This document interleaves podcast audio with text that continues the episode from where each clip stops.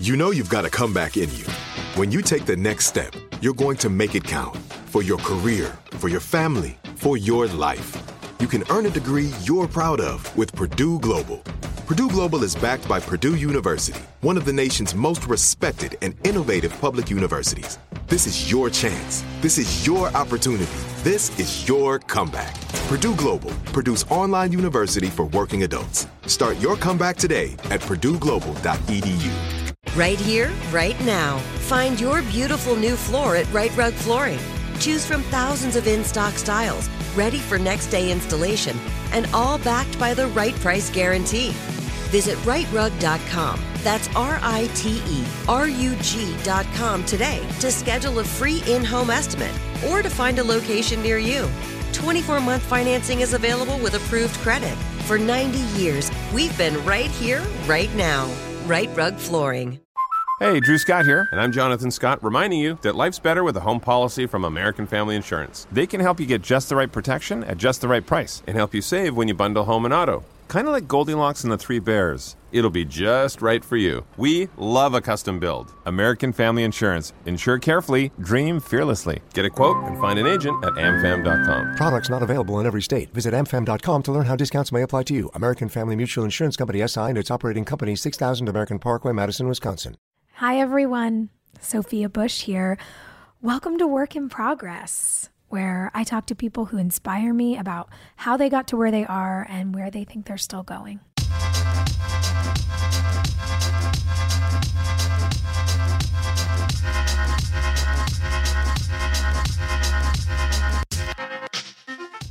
Hello, Whip Smarties. I had so much fun talking with today's guest. Meghan Rienks. Meghan is an actress, a blogger, a YouTube star, and now an author. She has a new book out called You're Not Special, and I cannot wait for my copy to arrive in the mail. In the book, she gives some great advice. She shares her story in hopes of reminding people that they are not alone on the bumpy road to adulthood, and there are more than a few laughs packed in. In this conversation, we are going to talk about everything from our mutual love of Brooke Davis and all things One Tree Hill to how Meghan got started on YouTube, how she's staying sane in quarantine, and oh, so much more. Enjoy.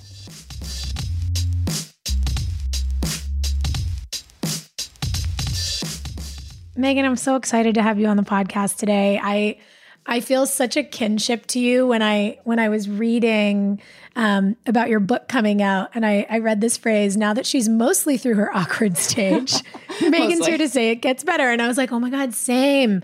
I don't know if I'm ever going to be all the way through it. Yeah, but I'm embracing it now I'm just like, now I'm owning it instead of like being afraid of being awkward. Now I'm like, you know what? You're quirky. Like it works for some people as opposed to trying to pretend that I'm not. I'm like, it's fine. You can be awkward. Like it's okay. Now it's just like a defining part of my personality as opposed to something I'm like, oh, I'll grow out of it. It was like, oh, turns out you don't grow out of yeah. it. yeah. It turns out I don't think I'm ever going to. And I've realized that when my friends find something I'm doing to be hilarious, it's usually because it's an expression of my awkwardness. So maybe I should lean into it and use it as comedic gold.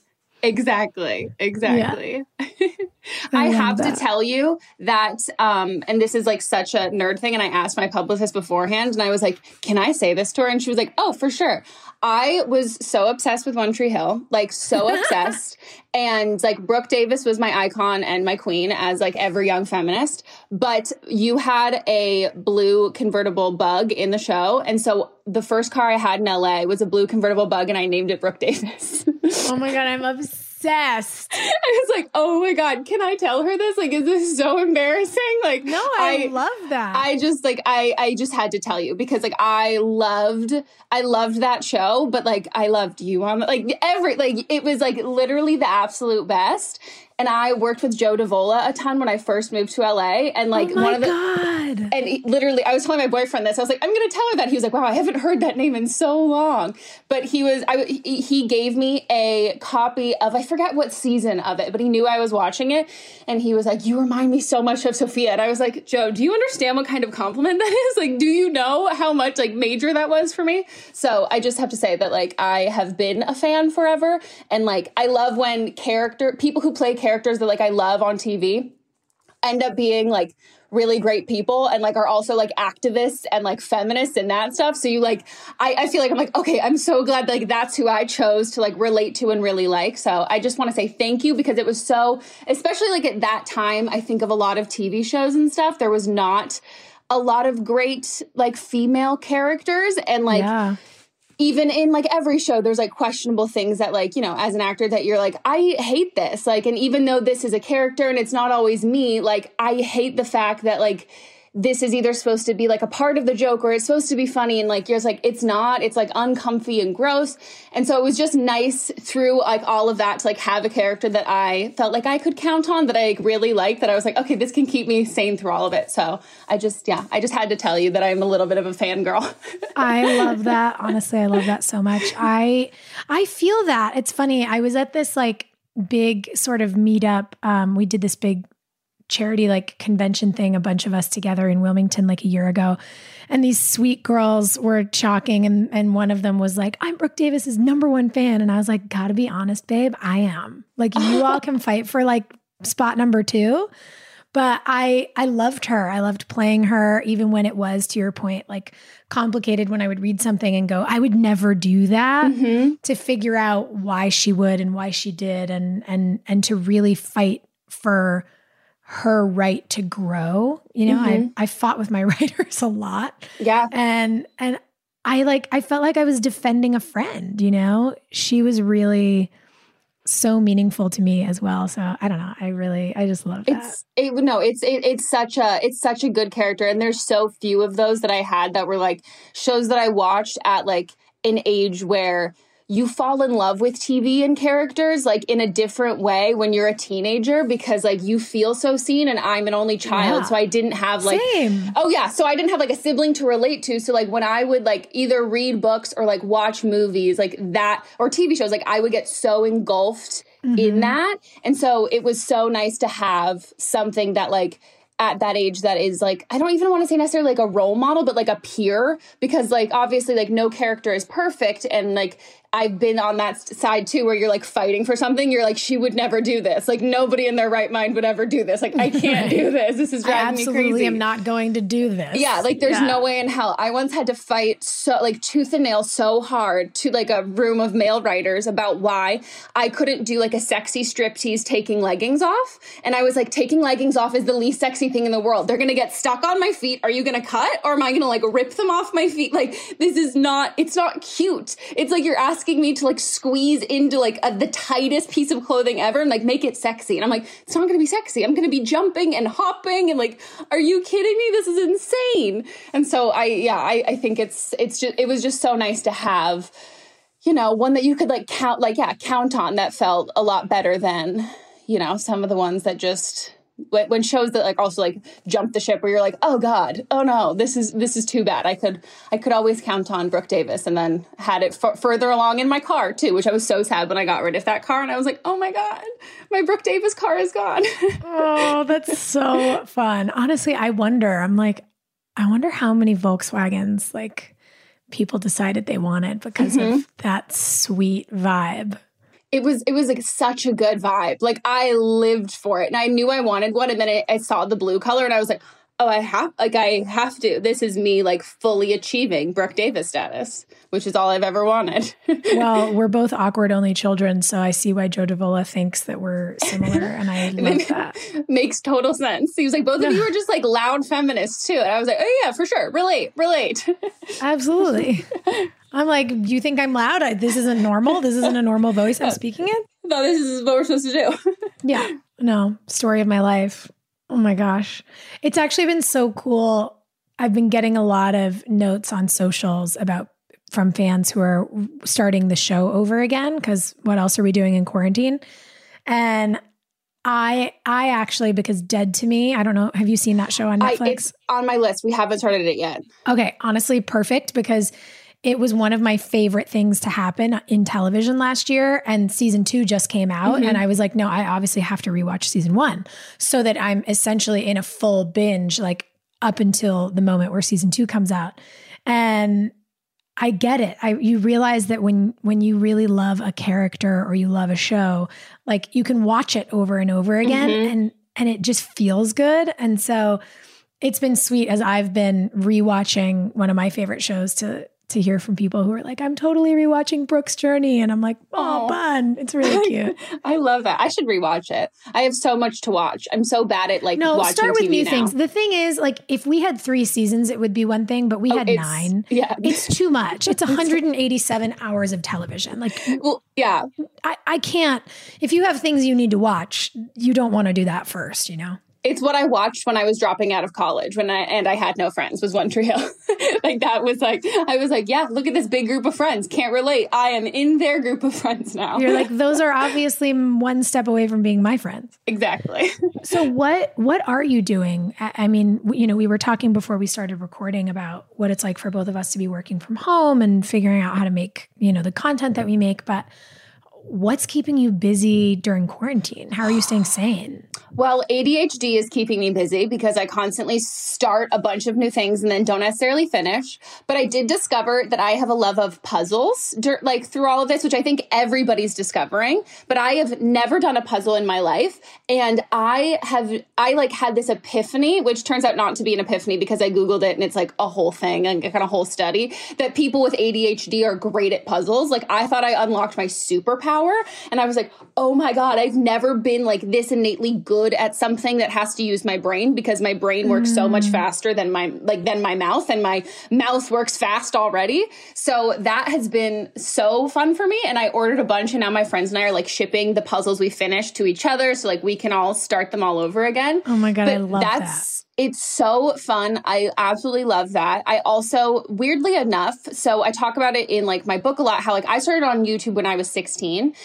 and I vlogged for a really long time and was like doing like whether it was like daily vlogs, weekly vlogs. And in my book, I kind of go through the point where I realized that I was like, these aren't like great for my mental health at all. Like there was definitely like, they served me well for a certain point when like I didn't have friends and all that stuff. But I was like, I was just putting on a show. Like I wasn't actually like dealing with my stuff. I was like, let me ignore my stuff and like make content for other people. But weirdly enough, as my book came out, I was like, I kind of want to vlog again. Like, which I was like, this is so weird. I never thought I would get to that point again. And I was like, well, that's like a thanks to therapy sort of thing. But I've like been finding myself weirdly enough, yeah, going back to things that for a, like that my therapist term is like oh it no longer serves you. When you finish with something and like okay this thing no longer serves its purpose for you.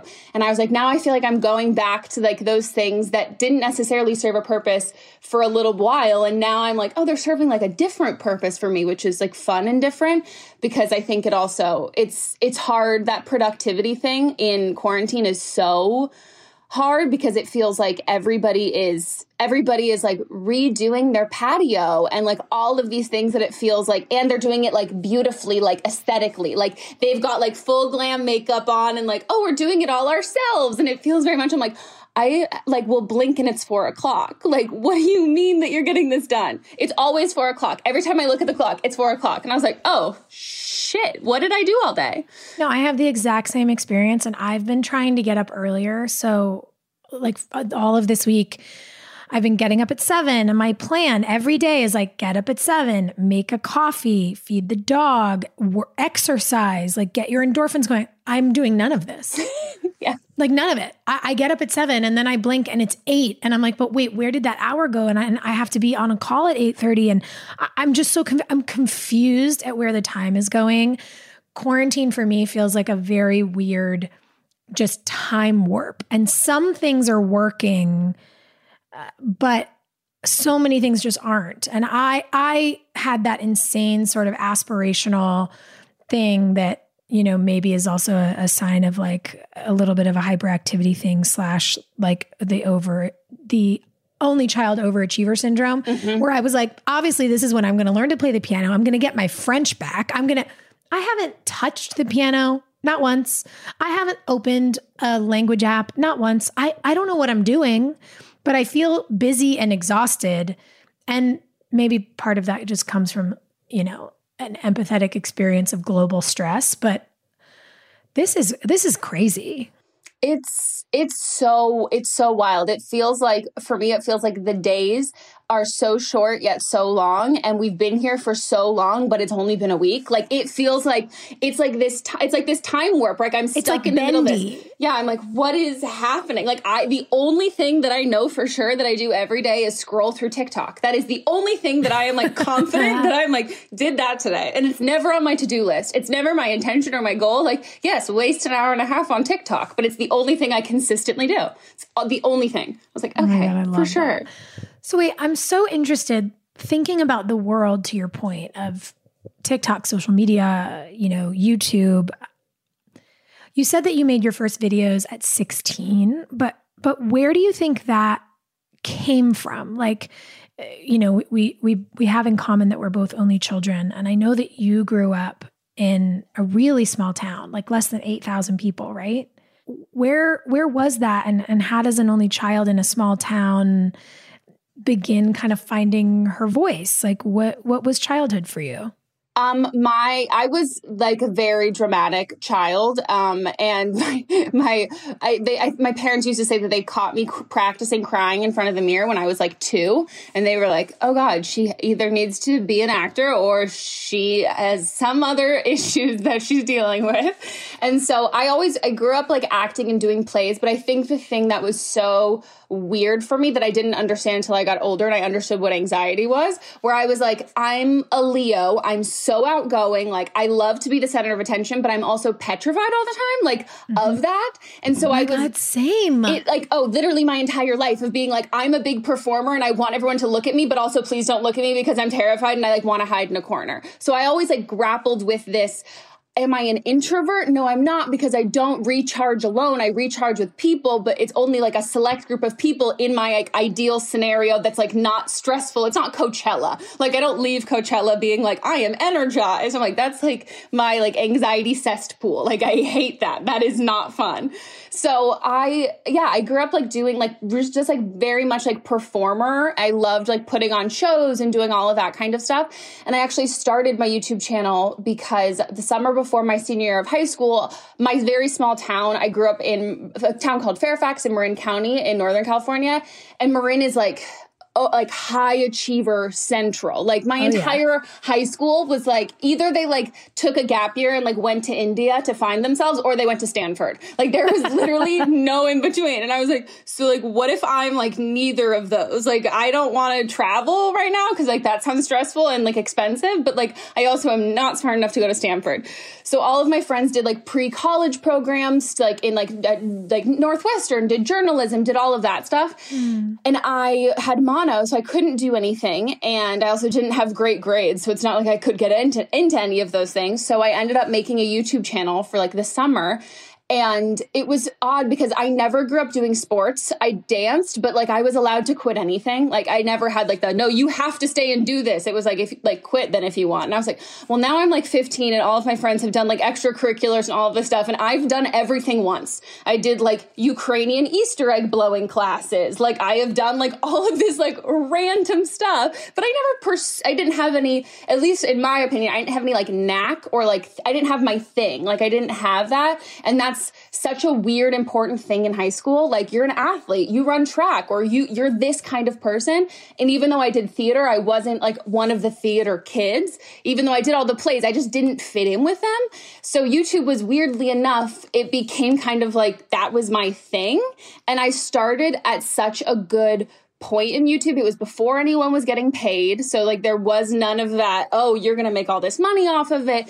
And it was so not saturated. And I also weirdly enough, 16 was a late age to start making YouTube videos. Really? So like people were like 12 and 11 like making videos and there you're relating to other like young young people watching and then the only other people who are really making videos in the space was people who were like in their 20s. So they kind of like knew better to be like professional and all of that stuff. So you're either I'm acting like a kid or I'm being really professional and I was at this sweet spot of 16 where I'm like, "Oh, I swear, like I make dirty jokes like like I'm just unapologetically myself. And so it ended up like I I think doing pretty well because I was I was like a different kind of person on YouTube at the time because I wasn't really thinking about it as, oh, I'm a business professional. But then I also was, I wasn't a kid. So I think that there was that kind of divide that ended up being a good thing. But I had no idea it was, I was like, oh, I'm just going to do it for a summer. Like, I'm not going to keep doing this. And then I just did.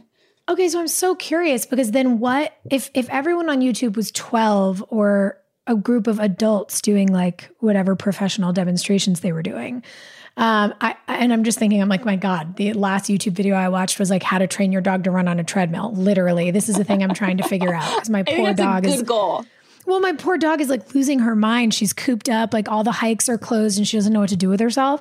But if if there was no one else kind of in your peer group doing this, how did you even know what to do? And and how did you find, I guess, like when did you discover YouTube? And when did you then, by watching whatever you were watching, think, oh, I could do this? I have something to do here. Yeah. So I had a friend who I grew up with who she did beauty videos on YouTube for like a short period of time when we were in middle school and she used like a fake name and like lied about a bunch of stuff. So like it became like drama at our school, but at the same time, like it was the era where you would never put your last name on the internet because it was like, oh no, like people are coming to find you. Like it is dangerous. So I learned about it know. through exactly. And like I learned about it through her. So I thought YouTube was just for beauty videos. So I didn't know there was anything else. And I didn't wear makeup. Like I didn't know how to do it. So, but I just pretended. And I kind of was like, I guess this is what you do. So like my first earliest videos videos are me clearly like bullshitting my way through and like not really faking it that I don't know what I'm doing. But it was like, I guess I'll just like keep trying to do this. But I think like through all of it, I did end up finding some people who were cl- like around my age it was and they were a lot of them did start a little bit younger than i did and i think that's where you get the like more of like the squeaky clean little thing because like you're 14 your parents are going to yell at you if you swear. And like my parents were not like that. Like i i we i was like i was just doing whatever i really wanted to do. So i think that's kind of where but i it's so funny. I've always i've always had really bad imposter syndrome. And i think i've always had it on youtube but because i wasn't really consuming youtube videos i wasn't comparing myself to anyone. I was kind of just listening to my friends like oh this is the kind of stuff that people do. This is what you do. And I was like, okay. And I just started doing it and wasn't realizing that if I actually like actively compared the videos I was doing to what other people were doing, mine were awful. They were like not good. Like I clearly had no idea like what I was saying, but I just I was just so blissfully unaware of all of that stuff and I've I've really gone out of my way to like kind of always be like that. Like I don't like to consume content of people who are doing I don't like to consume content of people who are like we're kind of in the same lane because like I wouldn't say that I'm like an inherently jealous person because it's not I was recently like I tweeted about this being like am I jealous if I like not I, I don't want I want everyone to have what they have. I just want what they have. And they were like, no, no, that's not jealousy. You're just envious. And I'm like naturally can kind of be like that. So I really try not to like consume stuff of people who are doing kind of like in the similar like the like the same same vein of what I'm doing because I can just compare so much. And then I like get the debilitating perfectionism where I'm like well if I'm not doing it if I'm not filming videos with drones and doing it like this and if it doesn't cost $10,000 then like why am I doing it? And I was like well Meghan not everything has to be like that. Well I also I mean I love that you're willing to talk about that and willing to open a conversation about that because especially I think as women we have decades of a consumer driven industry that has literally been designed and orchestrated to make us feel less than so that we'll buy more. And women have been taught, you know, unlike men who are allowed to just punch each other on the playground growing up, girls are always supposed to be nice. They're always supposed to be sweet. They're always supposed to kind of stuff their feelings down. So we don't not that we're supposed to be hitting each other. That's not what I'm saying, but we don't have these patterns of self expression for quote unquote ugly emotions, which envy would theoretically fall into. So we don't know how to say, oh my God, like, look at this amazing girl. She's beautiful. She's smart. She's funny. She made this video that is so incredible. Like, I don't know if I could do something like that. We don't know that that's normal. So, so because when those emotions come up, we've been cultured to think they're bad, then we sort of we project that badness onto other people in a weird way. Yeah, no, I think there's that difference of like you don't have to hate people who are doing things and have things that you wish you had, but you also don't have to like consume all of the things that they're doing if they don't make you feel great. And that was such like a i like had that to, i had a conversation with my therapist about that. I was like am i a bad feminist? Because like there are some people that i'm like friends with but i'm like they make me feel bad about myself but it's nothing that they're doing. And like i feel so bad that i'm not supporting them. She's like well how are you not supporting them? I was like oh i've just like muted them on instagram. And she was like that's not not supporting them. Like that's not like if you're not actively tearing someone down talking bad about someone and like all of that like you're allowed to like protect your own like mental health and still like love and support these people who might not necessarily for where you're currently at in your life bring you to make you feel like the best version of yourself. And that has nothing to do with them. It has everything to do with you. And i was like yeah okay so i'm not a bad feminist. Okay. Like i was like that i was terrified of that. Well and i think if you can own it and i think if you can understand how your experience of what you take in relates to your self-care and your mental health again, it shifts the perspective. It's less actually that you're envious of what someone else has and more that your personal self doubt or whatever it is you're processing in the moment is triggered by the observation of what appears to be someone else's perfection. And one of the things that I that I love so much. I was having this conversation years ago um, with my friend Glennon Doyle. She's an amazing author and she's kind of like this incredible mentor to me. And I was saying, you know, we were having a conversation. It was like a fireside chat at this big speaking event thing. It was so cool. Honestly, I'm like, as we're having this conversation, I'm like, you have to come. You would love this. I love fireside chats. But so we were talking, and I said, you know, one of the things that I think is so difficult is that because we do live in this digital world and we are connected, and so many of us do, I think for good reason, have presence on social media, it gets really easy to compare someone's two dimensional life on screen to your three dimensional experience, which is so much more complicated. And things look perfect that aren't because there are people who think your life looks perfect and that and then you're sitting in your three dimensional body going like I'm the only one failing. And that's universally true for everyone. And she said something that I was like, and she said, never compare someone else's outsides to your insides. Mm. Yeah. Oh. And so if you have to mute someone else's outsides to protect your insides, I think that's an amazing show of like willpower, self preservation, and self care one of the biggest things that like was the aha click moment for me is when I realized that I compare my own highlight reel to my own life. Like I will compare and like and that was when I was like, "Oh wow, this is a me thing. This is not anybody else being involved. Like this is all on me." Where like I would look back at old pictures or I would look back at old videos and all of that stuff that I had this like deep like 3-hour talk with one of my friends who's also been on YouTube for a while and I was like, were we happier back then or were we just good at faking it? And like was this like was this like the best version of ourselves? And like did we or did we feel the exact same way that we feel now? Like are we comparing ourselves to ourselves? And like and we, we even had a hard time getting caught up in the sense of it's hard enough when you look at other people and like you rationalize like is this their real life or are they putting on a front? And then I was like, wait, I'm having a hard time looking at things that I've posted or talked about like two, three, four years ago and going, was I being real? Was I putting on a front? Like I'm comparing me now to prior me forever. Like it's a cycle that continues to go on. And I think it happens even whether or not anyone's online or whatever. But I found it so much, especially with like body positivity or like body neutrality, where you look back at a picture of yourself and you're like, oh, I hated how I looked that night. And then you look and you're like, why well, I look so good? Like, why can't I look like that now? And it's like, oh, but I've never in that current moment where you're in like however you're looking and however you're feeling you're like at least I've always found I'm always thinking about something before and then I have to put myself back in that before and I go in that moment I wasn't going this is it this is what I feel the best. I was thinking of me before again. Like it's just this endless cycle that I found like okay well now I just I just don't I don't slip down that rabbit hole because it's not helpful for me at all to like put and that's also like the I've had a, I love following like body positive people and like body body neutrality was like the biggest like mind like mind blowing thing to me ever. I was like um, oh because I was like self love is so unattainable for some things for me. I'm like I have like flat feet and I hate them and they're huge and like I'm not gonna love them. Like no offense to like massive feet like they kind of suck. Like I look like I come into a room feet first. But I was like but why do I if I can't if I can't love them, which is fine, then I just don't have to care and put all of this value on something that is like so unimportant. But I think the issue, at least I've found that the issue with self, my issue with self love for certain things is it, it makes it feel important because the things you love are things that are important to you.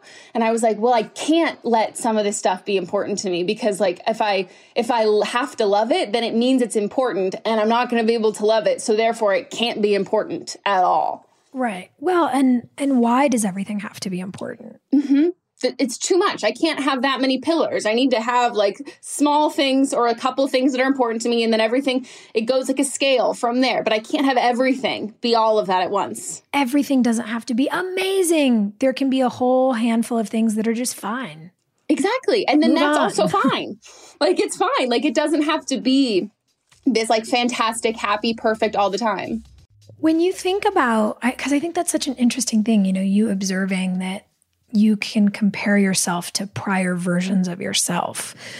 How how does it feel now to have all this record of of your life online in the way that you do? Because you talk about c- coming into this space in such a unique time, like before YouTube had been monetized, before people were even maybe using their names, like that you would never put your last name. Like, did did your family think it was crazy that you were putting videos of yourself on YouTube? Like, what what in in the sort of looking back at the scope do you think now think now and like maybe even remember about how it started and how different it was? Yeah i mean i i was lucky that like my friends were all very supportive of me on youtube because again it was like my thing. They all had a thing and i kind of was i wasn't like a floater but i just didn't have that concrete thing. So i think my friends were really happy for me with it I like dive deep into like the parent relationship stuff in my book that it was I that was a huge reason why I threw myself like into YouTube a lot was like not having a super happy home life and having like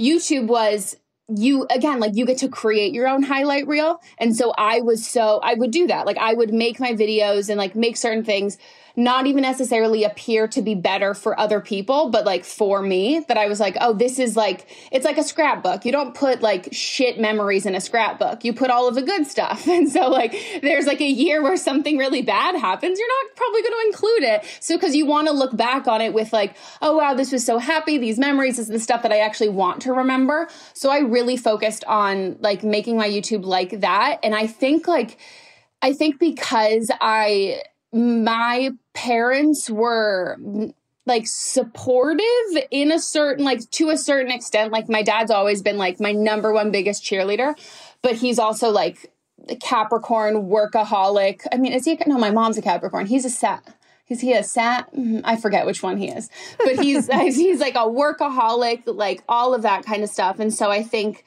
I he was like supportive of it. And my mom was not but in a sense that I think that made me work harder at it and like to it's something to prove. Like when your parents don't necessarily think like when it's like oh that's so dumb like that's so stupid nothing's to come from it it becomes like a oh I'll show you sort of thing. So it's weird because I think the whole like my like big like leaps in YouTube because I really threw myself into it when I had a really bad time at college and a bar- part of it was people that like either didn't like that I was on YouTube or like thought that I because I was like making money at that time that I should like be giving them stuff and like I should give like that I should have brought more to their lives like because of what I was doing.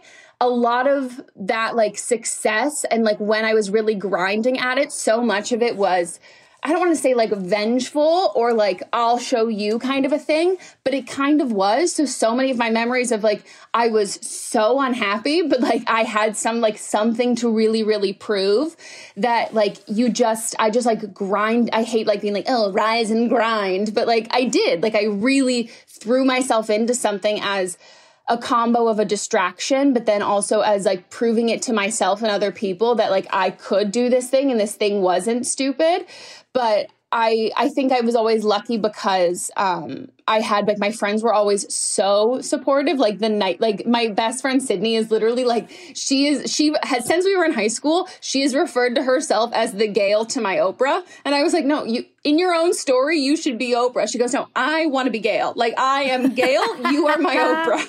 And I was like, okay, like for sure. And so and her parents were like they were really like who raised me and who like were like the most like involved like adults in my life and role models and they very much were so supportive of it too so i think that was that was like a good part of it so uh, yeah it was just a weird thing to like kind of succeed in like my like I was always the most successful whether it was like YouTube or doing whatever I was doing when I was like the most happy in my real life. I mean the most unhappy in my real life. So it was like this weird thing. So I don't even necessarily have like great memories of like when like I was able, I got asked a couple days ago, like, what was it like when you realized that like YouTube could be your job and like that was like your full income? And I was like, well, I realized it when I was like getting bullied in college and I had to drop out and I like needed to figure out if I could pay rent. And so it wasn't like this, like, oh, I've made it. Like it's always been, it's always been like this weird combo of choosing, like, okay, do I throw myself into all of this stuff on the internet? And if I'm throwing myself into it, usually that means I'm not feeling so great in my personal life.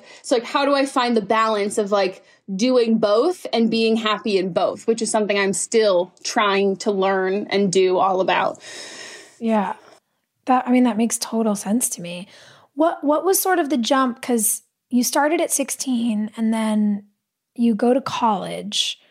Like, did it feel that summer when you began more like a hobby and then when when did this sort of transition happen yeah so i compare it to it being like my like swim team or my lacrosse when I was in high school. Like it was a hobby. Mm-hmm. Like it was, this is just a thing that I do for fun and even through college because like i never planned on doing youtube forever. I was like i'm moving to la and i'm going to be an actor and if i have to go to college i'll go to college in southern california and then drop out and then move to la like i had this i also had this delusional idea that i was going to get discovered in a mall and be on disney channel and i was like that's eventually once i started like uploading a lot of videos of me swearing online i was like yeah it's not going to happen. Like it's not going to be disney channel. Like they're going to like one quick google search it's not going to happen but so I think like I never really treated it.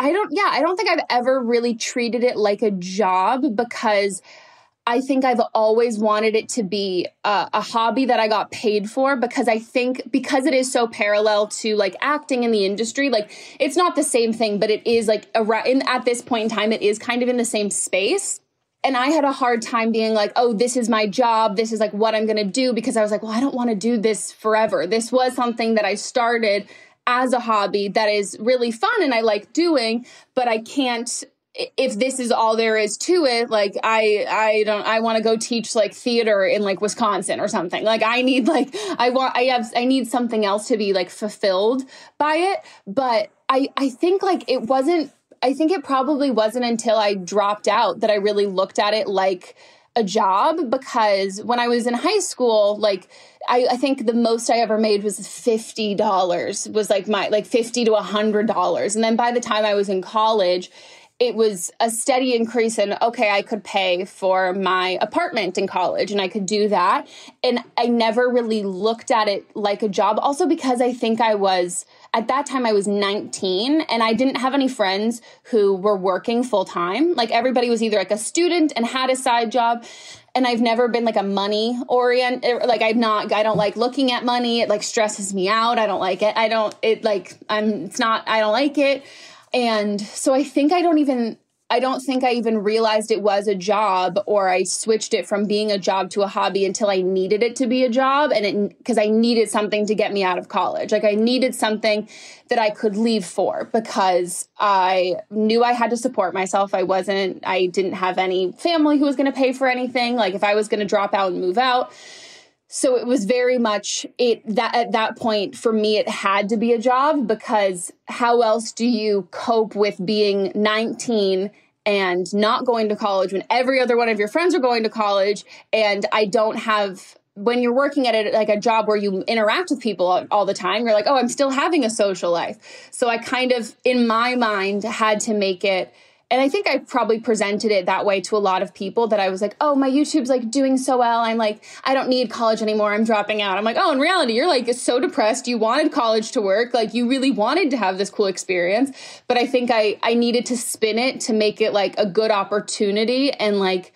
something that was worth it to me to do and like pursuing dreams versus being like admitting defeat because I think I felt dumb admitting defeat in something that I it was pretty clear I was doing I was successful at this one part of my life and I wasn't the other.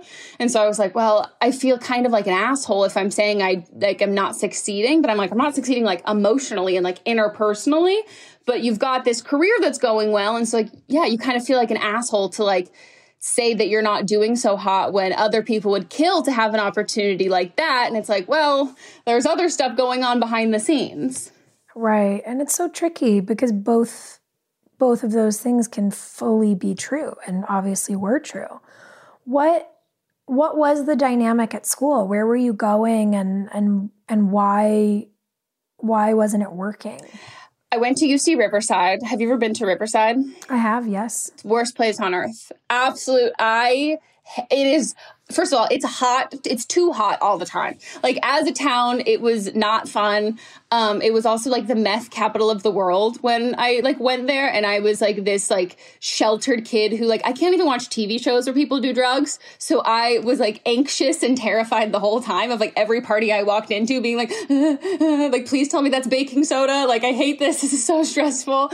But um, yeah, I it was I never wanted to go to college. Like it was just I was not academic I was not great academically like as a student at all because I always had a I don't know when like you discover you have ADHD, but I always had ADHD. But I my parents were very anti diagnosing that, and they were just very I think a lot of the time too very ignorant in it. And I what I've learned now as an adult is how different it's diagnosed like as like little girls and little boys because little boys like they're bouncing off the walls, they can't focus on anything, and I was bouncing off the walls, but I loved to read, so therefore I couldn't have ADHD because I could read a book and now I like have talked to like my psychiatrist about it, and she was like, "Well, no, there's a superpower with ADHD where you can hyper focus on things that you love and you can't stop doing them." I was like, "Oh, so me doing a puzzle until 4 a.m. That makes sense." But like, if you're not interested in something, it's not even like I could choose to not pay attention. It was like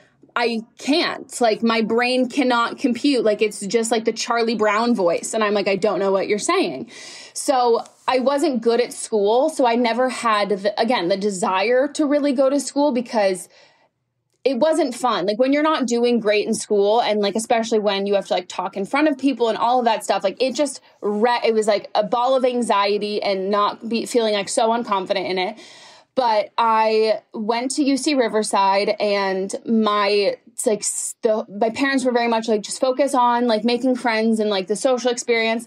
I joined a sorority and little did I know it was just it it ended up being kind of that downfall for me was like the the friendships that I kind of had there and it what it really ended up turning to be was like the the girls that I was like roommates with and friends with knew who I was on YouTube before and didn't tell me. And like they kind of talked with each other that they were like oh we're going to get her to pay like all of this money in rent so she'll essentially be paying for us all to live here. And like we'll like it was just very much they I, I, and I think that was the thing that I found like the weirdest once I got older. Cause even still now, I don't even know why they hated me so much. Like it was girls who were like my best friends freshman year.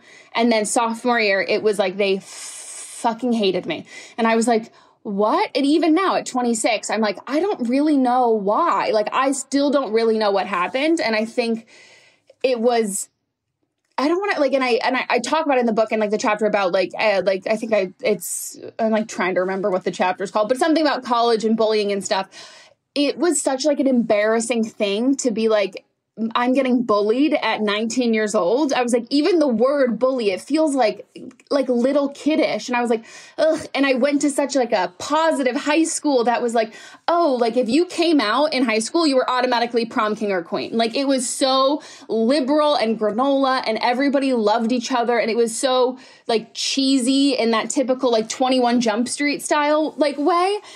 And then like college was so different that I felt I felt so embarrassed. Like it's so and I and I'm glad that I like eventually ended up like talking about it while I was going through it because it happened to one of my best friends a couple years later who was younger than me. And then I was getting all this influx of people that it still happens. Like we think that you get bullied as a kid and then it goes away. And I was like, you know who's better at bullying?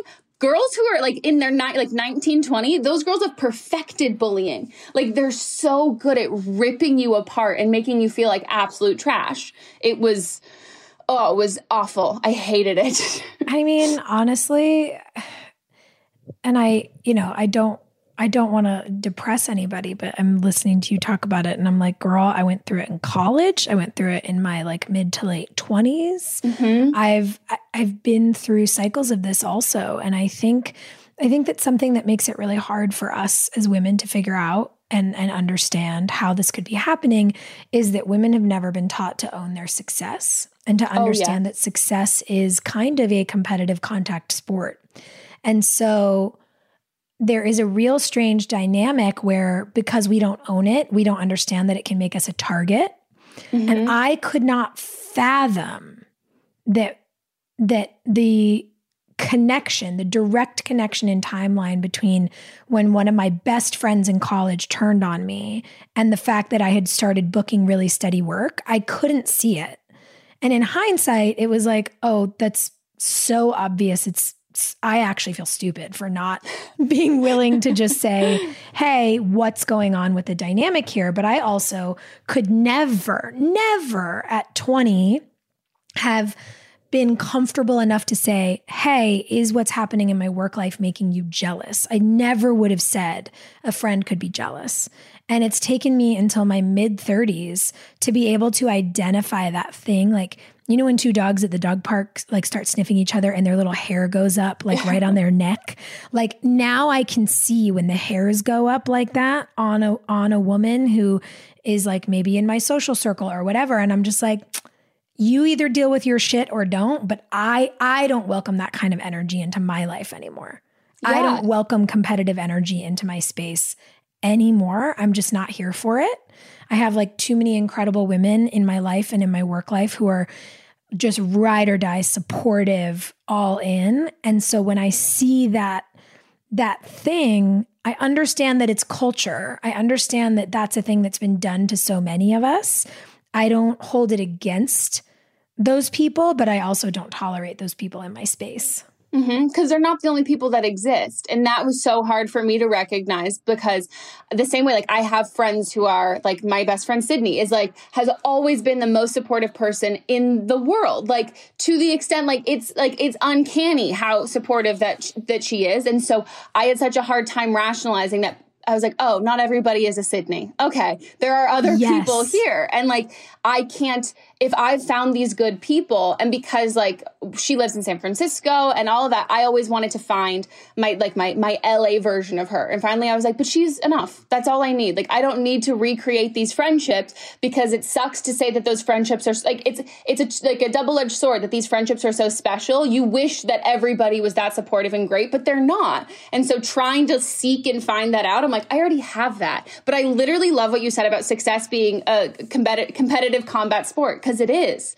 It a hundred percent is. And it's so weird because you feel, even as women, we feel guilty. Not that we should at all, but there's like this inherent sense of feeling you're you're happy when you're successful or at least for me it's always been i'm happy but i'm also a little like ah like i don't want to i don't want to show this off. Like i don't i i have to feel like i'm watching everything i'm doing versus like men are like i'm gonna buy like a maserati and like make it be so loud when i drive it so everybody knows. And women are like oh i don't want anyone to think that i'm like spoiled or showing off. And so it's like you're you're so aware of your success not making other people uncomfortable when like why? Like that shouldn't like i don't feel uncomfortable with other people's like success unless i'm like dealing with my own stuff in which case it is no animosity or anger towards anybody else. It's me being like your life looks so perfect on instagram and i love that for you and i'm just gonna like mute your story for a couple weeks until i can figure my shit out. Or what i found i'll reach out to those friends of mine who like seem like they're doing so well and I'm a little envious of and I'm like I should get lunch with them and hang out. And then we hang out and I'm like, "Oh, their life is not going as well as I thought it was." And I was falling into this trap that I know them personally. And like it's just not it's not it, it's not that it's like black and white of being like, "Oh, they're this, I'm this." And it's like, "No, it's it's we're all the same in that sense." Yeah, 100%. How how did you deal because again, right, hindsight's 2020. Like we can look back at friendships that might have been toxic. You can look back at your college situation and understand it, but at the time, I imagine it was really hard. How how did you make the decision to get out of that environment, to drop out, to change things, to focus on your videos? Like what was that decision process and and sort of timeline like for you? Yeah, I oh gosh, I've said putting myself back there. I think I so the thing that was so the getting bullied in college by my roommates was hard enough. The thing that was the hardest, like after that, was that nobody cared. Like we had this big sorority of all of these other girls and everybody knew what was going on and nobody cared. And I had adults that I would like I like reached out to being like like tail between my legs being like I don't know if I did anything wrong, like I don't know what I'm supposed to do and I had them be like, "Well, this is what happens when you're successful. Like people people are just like you're going to have to prepare for this and some people aren't going to like you and you're like going to have to deal. This is like you signed up for this. And i was like what? Like how is me being successful me signing up for like having people who pretended to be my friend for a year and then treated me like shit? And then yeah, having nobody else care, that for me was like my I'm out. So like I moved out of the apartment that I was in with those girls who I lived with and I moved into an apartment complex with another girl I went to school with and that was like good for a while and then she started like and I I didn't really talk about it. Like I hated talking about it what really like happened and what went down because it was so obvious and it was one of those things that you're like well maybe like they don't know. And i'm like no they fucking know. Everybody knows what happened. Like it's not like a it wasn't like a sudden shift. Like it was three people who hung out every single day and then suddenly two of them were like pointing and laughing at the third girl and she was sitting by herself. I'm like it doesn't take a like and even now if i saw that happening i go yeah i know what's if there's two and one i'm gonna assume the two are messing with the one. Like that's it's just how it goes. And so i ended up moving into a different apartment and hanging out with these other girls. And it it just became so clear that like when i would try and talk about it they were like oh we really don't want to get in the middle. Like we're friends with them. And i was like oh wow. Like it's if i stay here i have to become okay with the fact that these girls who treated me so terribly are friends with everybody else I know here and everybody else I know here is doesn't want like doesn't want to take sides, doesn't want to be a part of it. And I was like, when you don't take sides in bullying, then you're just saying you should have gotten bullied. Like, because there are no sides in that situation. Like, there is a victim and there is a perpetrator. Like, if there's nothing that was done, like, you're not picking, like, my side is just, please be my friend. Like, please hang out with me. I need someone to talk to. And I tried to make it work for like, I must have been, I think I did. So it was my sophomore year. That happened like the first quarter and then by spring quarter i dropped out and i like i like submitted my final and i was just done. But my my grades were absolute trash. Like i couldn't focus on school. Like i was just so miserable and i threw myself into work because that was it it it kind of felt like i the reason why i got bullied or like whatever reason was for me felt like oh, it's because of my job. Like it's because of this, what, like the success that I'm having online and what I'm doing. And those people online, they're the ones who are nice to me. Like this is like, they did nothing to me except like give me this opportunity. And I got to do all of this stuff. And I would rather throw myself into that community and those people than what I was dealing with at school. And so it just, it was a very, it was rough though. Like nobody wanted me to drop out, obviously. Even my friends, like my friends, because they were having such different experiences, they were like, just transfer to another school. And I was like, but I hate college. Like I hate school. And like, this isn't fun for me. And the social aspect was the stuff that's supposed to be fun. And like, if that's not fun, I can't do it. But it took a while for even like my closest friends and everybody to be like, okay, this was, I guess this was a good idea because I told everybody that I was just taking a leave of absence and I knew I was never going back. But I was like, if I can prove to everybody else that I don't need it, then they won't make me go back. Right. Was my well, thought. And there, and there's something to that energy. You know, you said that you were trying to focus on the positive, and obviously, the social situation and what was happening in college wasn't working, but what was happening online was. But I think about that and I'm like, you know, every person who kills it in an industry or who has succeeded in a new endeavor says, like, you got to fake it till you make it. And so I hear you figuring out how you were just going to fake it till you made it and and make this thing work for you so you leave school you you go all in and now we're you know at your empire if you want to call it that or your business like whatever feels right. But i'm like call it an empire own it. I love you it. know, we're like we're you know like we're talking about owning success like own it.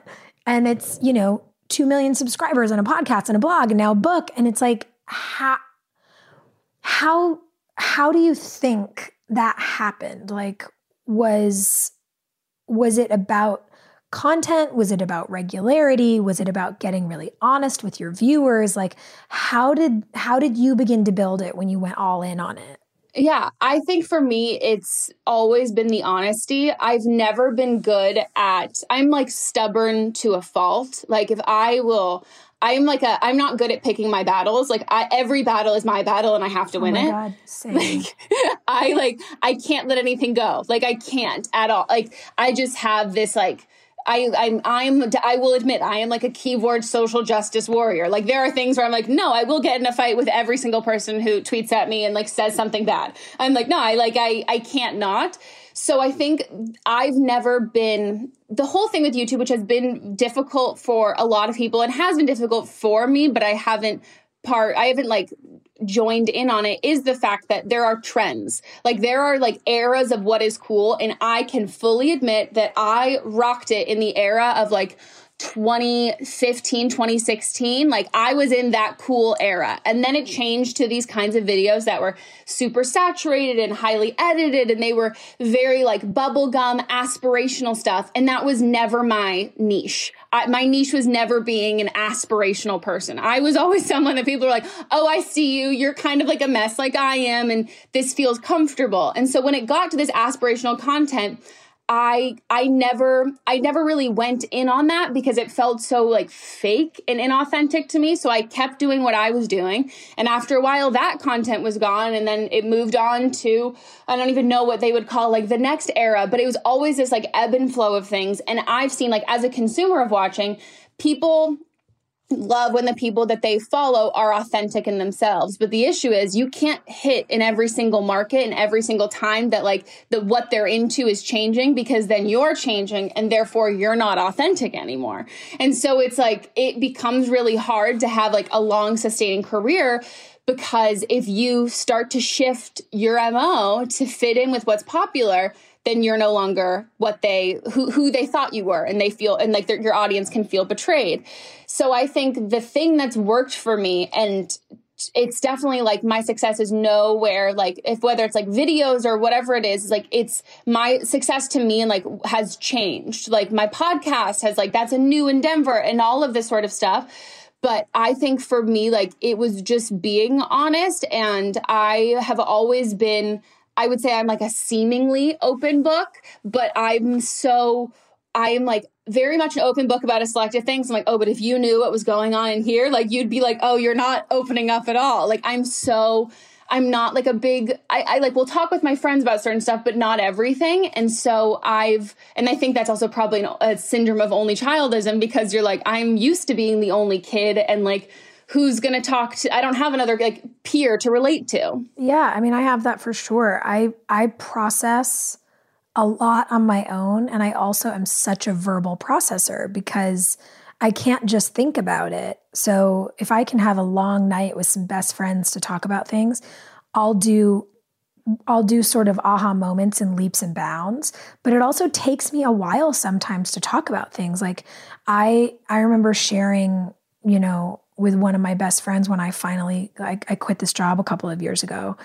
And when I finally shared with my best guy friend why I quit my job a year after I did, he like sat on the couch with me and he was sobbing and he was like, I can't believe I didn't know this.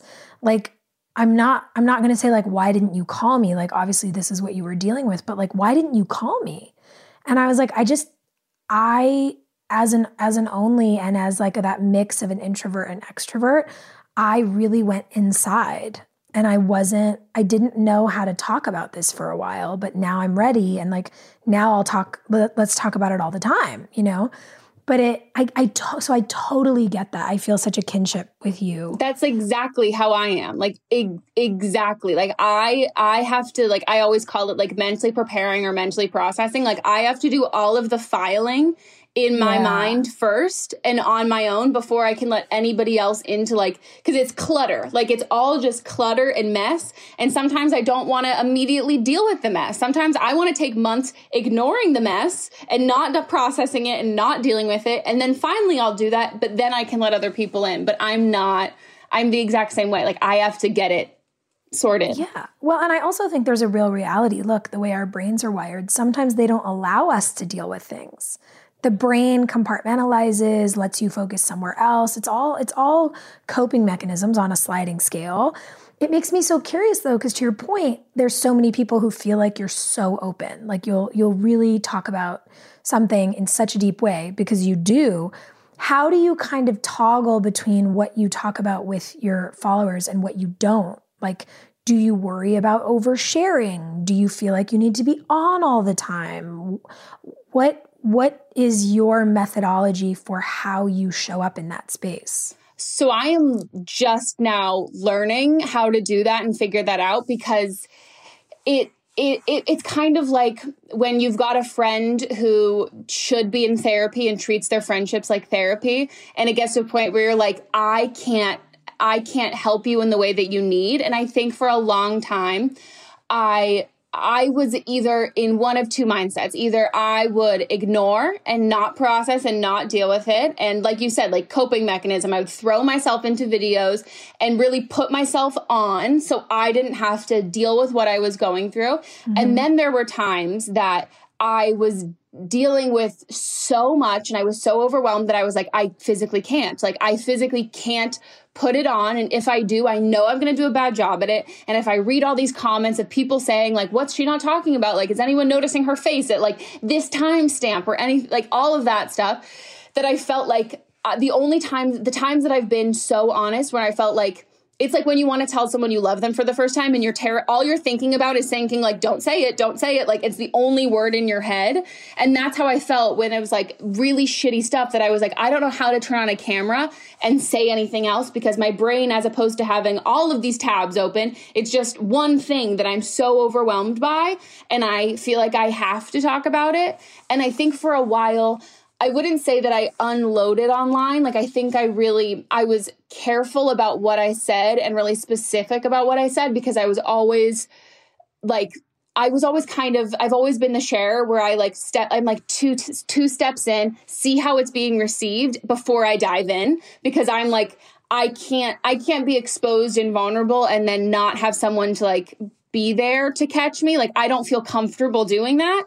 So I think that I would always kind of toe that line of like sharing to an extent that I felt like I I could let that out and I didn't I wouldn't feel so exposed. And that's what my, my therapist says that. She's like, you hate feeling exposed. Like that is like it's I can't if I can't tie it up and like I just can't walk around like that because I'm I'm an empath and I will I will die I will like shatter. I will be like Thanos' snap and I will like disintegrate into the world. Like I will just combust in feelings and I hate it. And so that has been it's it, it really took me until, I mean, a lot of therapy to figure all of it out. But really, what it took for me was to find that the internet is a great place, but the internet is not my friend. Those aren't people. Like, those are lots of little people who they know me, but I don't know them. And it's like, it, it's like being in love with a, like a celebrity who you've never met before that I don't get anything. I, I can get some messages out of it, but I don't know enough about you. Like, I don't know enough about all of these specific people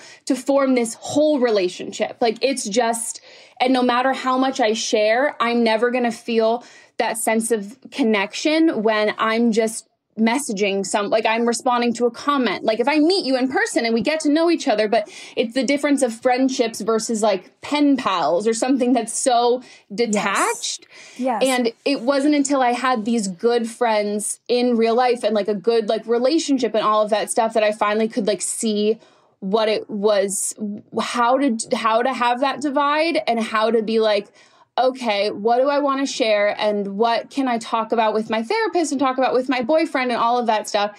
And now when I go online, it's not me being afraid of kind of towing the line of like not saying too much and being too vulnerable because I've already processed it with people and I've already, I'm now coming at it from I don't want not not as like a oh I know what I'm doing kind of way, but a little bit it's a little bit more clear and it's a little bit more concise and cohesive and I can talk about it without either being so emotionally broken that I'm going to burst into tears or not wanting to talk about it at all and completely like faking it. And I found that that the more honest that I am with people online, the net like I don't I hate the term like relatable because it seems so forced. Like it feels like you're trying when you're like someone's relatable, you're like, oh, they're trying to be relatable. But I think like I did a video, I, I think it was like last week or the week before, and I like left in a clip of me taking my face mask off and like being so upset with myself for picking my skin. And I like pick my skin all the time, like I can't stop. And I just left it in and I was like, I maybe this is oversharing or whatever, but I didn't edit it. I didn't use it as the thumbnail, didn't make it like this big like clickbait sort of thing. And I got so many messages of people who were like, thank you so much for like being someone who's vlogging during quarantine and showing that you're like having a mental breakdown because you picked the shit out of your skin and you don't know why and you're verbally processing it and talking about it with us but you're not you're not like pretending it didn't happen and you're still but then I, I ended the clip saying, I think I don't feel great looking at myself in like this viewfinder right now. I'm not going to film for the rest of the day. And people are like, that's such like an amazing growth from our us viewers to see you recognize that, talk about it, and then go, this is what I need, and I'm going to step away from this. And I, they're like, you gave us enough. Like it's not too much. We don't feel like you're you're you're pushing yourself to do this kind of stuff. And I was like, oh, this feels it feels like the good. I'm learning how to share a good amount with people that it feels like I'm also not I don't like get worried about filming anymore of like really trying to like, oh, I have to like look nice and do like get it all like pep up and all of that stuff. I was like, oh, I can just like turn on a camera and just be what I'm like right now, which is so much easier and way less pressure. Yeah, it's way, there's so much more freedom in it. And I, I love that eh, the way that you talk about the experience of like these relationships with followers because I, I feel a lot of similar feelings. It, there's a struggle, I feel like sometimes to properly qualify what that is because I truly do appreciate what happens online. My community is so amazing and I'm obsessed with them. And and yet and it only happens to me sometimes when there's an interaction in person that feels weird because when we're when we're messaging or we're having a conversation or we're having a dialogue or we're all activating around like a cause or people are helping to rally for some social justice issue with me it feels like this incredibly delicious like energy. And every once in a while I'll have an interaction in person that really throws me and makes me feel so uncomfortable and I know that that's not someone's goal. And I know that that's not done on purpose. I mean, aside from like the occasional creepy guy who deserves a punch in the face. But what I realize is that in person, the energy, the difference in relationship is palpable because the per- sometimes I run into a person and to them I'm the most familiar person in the world but to me this person is a stranger And if we have a conversation online, if they leave a comment and I respond to them, we're having an equal conversation. But in person, there is this like expectation. There's very often like a desire for like intimate touch. Like, like strangers really want to hug me and they want to hug me in a way that like my friends hug me where we hug and then they like squeeze and and I know that that is not someone trying to make me uncomfortable, but I'm looking at your face and I see oh. that it makes oh. you uncomfortable. It makes me so uncomfortable because it feels like an intimacy that has not been earned because I don't have that intimacy with this person. I don't know this person. And and so in a way I feel like I have to it's almost like I have to bifurcate and I have to honor the experience I'm having, which is that I'm physically uncomfortable. But I also want to honor the emotional experience and like connection and, you know, whether it's compliment, observation, whatever I'm on the receiving end of, that's also so nice. And they're two completely different and almost opposing things, and they're happening at the same time. And I, again, I don't, I don't propose that I have some sort of solution. I just think it can be important to acknowledge like the reality of this stuff, especially as women trying to figure out how to feel respected in our bodies in the world. And and so I wonder I guess just meeting you where you are and saying like same you're not alone there. I, I wonder how do you feel about your relationships perhaps even just in the digital space because obviously it's more complicated in the physical but like in the in the digital space what is your relationship like with your followers? Do do you find that because of the way you share and the things that you offer do they do that back? Like do they give you advice? What does your community feel like? Does it yeah. does it feel like a really trusted place for you? So i think I I mean I re- literally relate to everything that you're saying and I think the thing that I cuz I I feel all of that and then I feel guilty for feeling Same. that oh kind of thing. Oh my god, the guilt is so intense. And it feels and it feels like it feels like a dirty emotion that I shouldn't be feeling because we're having the person who I'm meeting is having such a different experience than I am and I am I'm not I, I feel the whole same thing and I think my biggest pressure I've always felt is when people will say things like your videos or whatever you're doing, like when I listen to your podcast, when I do anything, consume any of your content, like that's like the only, that's like my escape from my life when I want to be happy. And I'm like, that's my life. Like that's my life and my life is an escape for you to be happy. What's my escape? Like what's, how do I find that? Because I love if that can be I love when people say that if that's like how you feel about it, but I don't. More than anything, I I would rather people consume my content and I think it's it's really changed the more honest that I've been and the more open that I've been that now people will say I I watch your content and I just the whole time I'm watching I'm going, "Oh my god, same. Oh my god, same." Like I could I see you in that and that mm-hmm. feels so much better so much less pressure because it and I think if they had said that like five years ago when I was really faking it till I made it, I would have been like, oh God, well, I don't relate to her. So like I'm glad you do, but like that doesn't feel like me.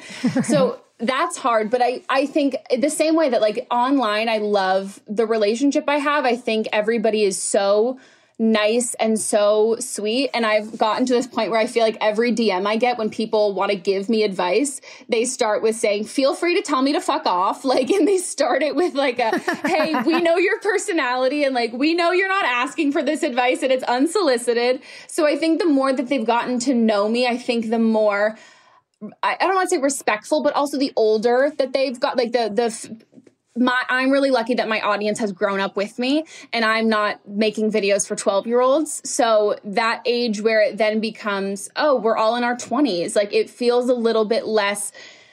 I never want to be someone's like idol or hero or something because that's like pressure and shoes that I can't fill. I'd rather be someone that you look at and go, oh my God, I, we could be friends. Like I like that relationship a lot more but it's it's it's a hard line to like figure out because I wish I could have like every interaction with like my audience i wish i could have them all online. And then if i have it in person i wish i had like a cheat sheet with everyone's face and their username and their little icon and every interaction we've had before. So i don't so i feel like i'm on an even playing field with them. So i don't feel like yeah I'm coming in there as the asshole who's like, "Oh, I don't remember you." But it's like, but if I if I was given 5 minutes to like all of the conversations we've had, like I totally would, but now I just feel like I am I'm under a microscope and I don't want to disappoint. And then I feel like then I just become like a caricature of myself and I'm like, "Ooh, woohoo, yay." And you're like, "I just don't want you to be disappointed by who I am in person." And that's always been my biggest thing is that and I think it happens so much is that everybody talks about, oh, well, what are they like in real life? Like, oh, in real life, what are they like? And you never want to be that person who sucks in real life. And so then you try and turn yourself on to be the version that people see. And the version that people see are like okay they see you like free they see you like on a tv show on a red carpet like all of the best of the best stuff. And then you see them at like barnes and noble and you're like well now i gotta turn into like me at the golden globes. But here like what they know you as. And that i think is really it's hard but i think it'll get easier hopefully as the internet becomes more synonymous with everyone's day-to-day life. I also think that there you have to give yourself permission to not feel like you have to live up to someone else's expectation of you mm-hmm. because that's not a real thing. And that's true whether you're like on TV or on YouTube or you work in an office building. Like other people's expectations of us as humans are never who we are. Mm-hmm. And and I know that I've had to give myself a little bit of grace and permission to just be where I am and if I'm having a really bad day, if like if I've just gotten horrible news and I meet and someone runs up to me 5 minutes later and I'm like trying not to just start bawling in public, I'm like ah, I'm so sorry, today's a bad day. And I've had to give myself permission to be human enough to say like I can't I can't even try to meet your expectation right now. And and you know, maybe next week I'll run into somebody and I'll be more than they expected. But you you know you have you have to allow yourself to be human. And i think that's part of what's interesting about what's happening right now is in a way it almost seems to me like because of this whole pandemic and all of these stay at home orders people are being more honest about their mental health and and we're starting to look at each other in in more real and holistic ways people are asking how you are and they actually mean it. People are like, How are you? Like, are you okay? Are you sleeping? How's your stress? You know, it feels it feels deeper and kinder. And I hope that that's something that we can apply to each other again, regardless of industry or like quote unquote fame or whatever. That's like, I'm not talking about just for you and me. I'm just talking for people out in the world. I hope that those measures of kindness are things that we can hold on to when we start interacting in person again. Yeah. No, totally. Cause you're, again, you're reading micro expressions now. You have to like, you're only seeing people in these little boxes and stuff like that. So you feel like you have to dig deeper because like you're not in person with them and like you can't just, it, it feels weirdly so as distant as everything feels. It feel, feels also weirdly more intimate. And I think like it makes us, it forces us to like to face that we're caring a lot more about people, which I hope, I, I definitely hope is is uh I think and I think it's also teaching everybody like to give themselves more grace and all of that and it because there's no other option now. And I think that's what's like, oh, well, I have to. Like, there's nothing I can really do about it. Like, there's some major things out of all of our control. And we don't it's you don't yeah you don't know how you're going to react to any of this stuff and so it just becomes well whatever i'm doing i'm doing and that has to be the right thing because i've never done it before and so this is there's only one there's only one way to figure it out mm. what's it like to be promoting a book right now is that a crazy thing in a pandemic? it is, but I will also say it is kind of my dream scenario because I I was so I am so honest in the book that like I was I didn't even want to read the audiobook. I was like I'm going to cry the whole time in some random studio in Burbank with some dude I've never met before who's like going to be operating this and like I hate this. Like I don't want to do it. And because of the pandemic it ended up being one of my best friends who's my podcast producer. She directed it from my apartment and like it was before stay at home orders, but it was like when we were isolating. And so she did it with me and like was there the whole time. And it made me feel so much more comfortable, but also weirdly the whole time I was like, I don't know who I would rather now because now I'm like sharing with a lot of my friends that I'm like, this is is this it's like performing for someone you know versus one person you don't. And you're like, which is better? Like, I don't know. And so it ended up being really great and really nice because I just felt like I felt a lot safe. You feel safe, like I'm safer at home, but I just I felt more comfortable here, and I also wrote the book here. Like it didn't it. It's always felt like this very weirdly intimate thing that has like lived on my laptop. Like it's never felt like a book or like a real thing that anybody else is going to see. Like it's just always felt so personal. And the fact that I got to record the audiobook at home felt fitting for something so personal. And then I like the greatest gift of all of this is that I don't have to do reads at a bookstore. I was like, first of all, I suck at reading out loud, but I was like, everyone wants the like, oh, read a chapter about depression. I'm like, I'm sorry, you want me to read a chapter about depression in front of a, like a hundred people I've never met before, and you don't want me to cry? Like, I like, there's no way that I can do that. So I think it's been it's been weirdly nice that like i think also just the timing of like the book coming out like it got pushed back a lot of times. One time it got pushed back and you'll love this. I had female editors and publishers at the old place i was at tell me that the title you're not special was not something a woman could do because it wasn't nice and only men could get away with it.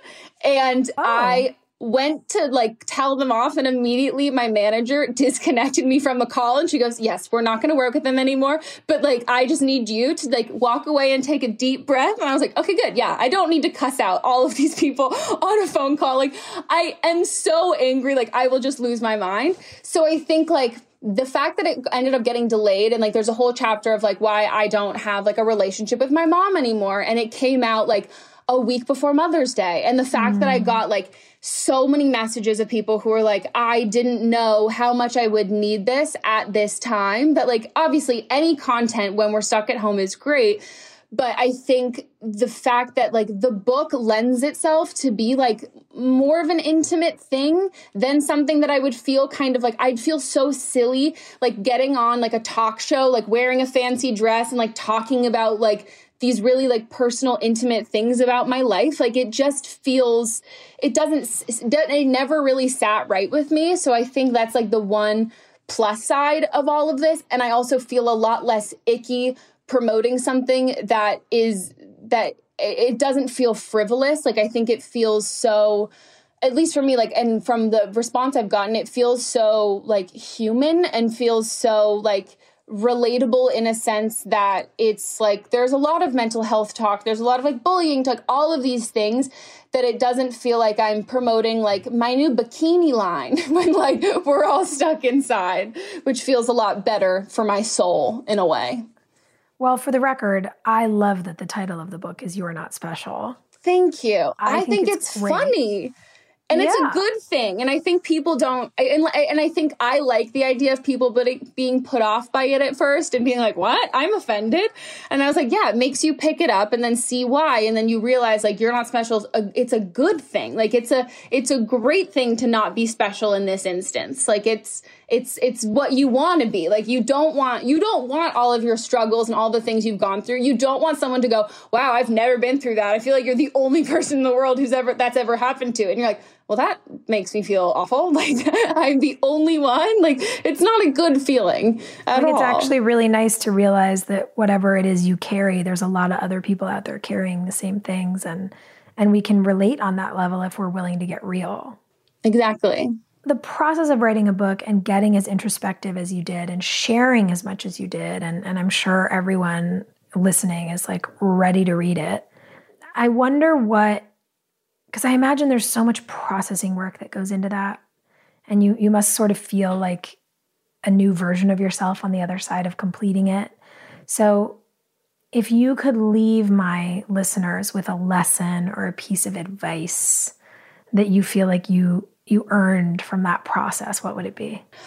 Oh, I think it's that we're never done and like we're never we never have it figured out and I learned that through I've been writing the book for like five years, and I'm going back to the same stories of toxic friendship when I was in high school. And it's not like when I was editing it, I was like like 2 years ago or I'm halfway through and I'm like, "Oh, I need to add a new story." It was, "No, I'm still learning from that thing that happened when I was 16."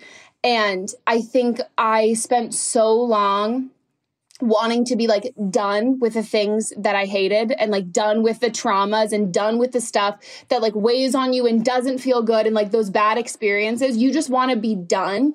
And I thought if I wasn't done, then I needed to keep putting the work in to eventually be done. And I was like, okay, but if I get rid of all of that stuff, then like, what am I? Like, I'm not the things that have happened to me, but like, that's molded who I am as a person, these experiences. And if I got rid of all of them, like, what's left? Because I am a byproduct of the choices I've made and like the relationships that I've had and like the life experiences that I've had. And if I'm trying to get rid of them, that's I am who I am because of them and also in spite of them. Like there are things that have shaped me like that. And it was such a it's a lesson I'm still learning that that's all okay to keep learning from it and to keep everything open and that I'm not going to have it all figured out. And that's really really really going to be fine. And I think also that I don't my the other uh, i'd say the other one which is just like an add-on is is to just trust yourself which i think is such a like an ongoing lesson that we're learning. And you think it's so easy like yeah i trust myself but it's bigger than just like not like not only just not questioning everything you say and do but also going well did i interpret that the right way? Or it's like but there's no right way to interpret it. How it made me feel was how i felt. And one of the lines that people have resonated with i mean there's a couple of like vulgar funny lines that they've resonated with but like one that was like your feelings are valid because you feel them. Like if you feel something that's like that's end. That's it. That's all that matters. It exists. It's out there because it makes you feel a certain way. And i think all of those things like i think even that and i wrote that and i was in that one of the earliest chapters but i don't think that I gave myself the opportunity to believe that about myself until I was done writing it. That I was like, everything that I've felt, all my feelings are going to change over time. They're going to change. I'm going to feel different things. I'm going to feel certain things. And it's and it's fine. And it's not you can close those doors of whatever's happened in your life or experiences, but you're not going to ever be able to like padlock them up and walk away and have them never exist ever again. They're going to come up and it's about learning how to like process it and deal with it and take the lessons that you've learned and channel them for good in your life and figuring all of that stuff out. And I think I thought for a long time being like, feeling those things like made you weak. And if you couldn't get over something you're weak. And it's like okay but then there's this really good place of this is something that doesn't actively bring me down every single day. But if i think about it it hurts and it wasn't a great experience but like and then there's the getting over it thing. And that in between thing i was like that's where everyone's at but no one's telling us that. And that was such like a powerful thing for me to think that like oh i'm not broken and there's not all i'm not like missing this piece that i'm supposed to be doing to be over all of this stuff. Like i need to like it's coping and like learning how to process versus just trying to shut everything away and be done. And that's such a a, a, trait that I'm used to of trying to like rush through things and have it be done and be finished. That like it's it's okay also to be unfinished as a person, and that's a good thing because like I don't always like who I am at all times of the day forever, and that's it's it's great that I then have the opportunity and the power to grow and change, and it's a good thing, which was hard for me to recognize. Yeah, I think it's a phenomenal thing to give yourself permission to always get better and and and grace for the moments when you feel like you're backsliding. Yeah. And it happens to everybody. Yeah. Well, it feels like the most appropriate segue into my very favorite question to ask everyone, which is as you know, the title of the podcast is Work in Progress. And what, as you sit from this vantage point today and, and look out and maybe look in, what feels like a work in progress in your life right now? Oh, I think probably the biggest thing is like my own relationship with myself, which mm. as an only child and an empath, I was, I'm, I'm so much more about everybody else and have always been about making everybody else feel comfortable and like then fitting myself in wherever I fit in. And I've always I've loved all of the make it the all the phrases and, and sayings about like make women making room for themselves and giving themselves permission to take up room. And I think that's a work in progress for me because I think I mean, it's unlearning, like we talked about at the beginning, you know, the pink tax, all of the stuff about we what we've been taught for women to feel. Like I didn't know what hip dips were until I like saw on Instagram and I was like, I'm supposed to dislike those? Like what? What do you what even are they? And like that kind of stuff that I I it's a work in progress with yeah, focusing on my relationship with myself in being okay with being like an incomplete human being and that I'm going to constantly grow and evolve and change and be okay with all of that. And then finding a way to not be happy all the time. That used to be my goal. I was like, I just want to be happy all the time. And I was like, well, no, I want to be able to appreciate those moments when I'm really happy and recognize them. And I want to get better at finding at, at, focusing on that kind of stuff and not and not the stuff that takes you down and brings you down I would say all of that. And yeah, as I get, I think everyone says as you get older, you start to care a little bit less about what everybody thinks. And I've always struggled the most with caring about what I think about myself. And so I was like, yeah, I'm caring less about what other people think, but I'm caring too much still about what I think about mm. like frivolous things. So for me, it's an it's an active work in progress that I I have to seek out content and seek out art like eh, like just anything that makes me think about my relationship with myself in a better and more positive way because it's not something that comes naturally. And it's also if we just like pay attention to the media it's the exact opposite effect. Like it's it's like it's a real work work. Like I have to go out of my way to work on it. But yeah it's it's a work in progress. I love that. Oh my gosh, Meghan, thank you so much. I'm I'm really excited to have had this conversation today and and I'm glad that we now are like connected. The same person. yeah. We're the same. I love it.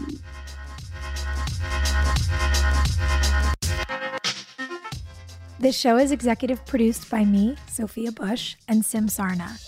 Our supervising producer is Allison Bresnick. Our associate producer is Caitlin Lee. This episode was edited by Matt Sasaki. And our music was written by Jack Garrett and produced by Mark Foster. This show is brought to you by Brilliant Anatomy.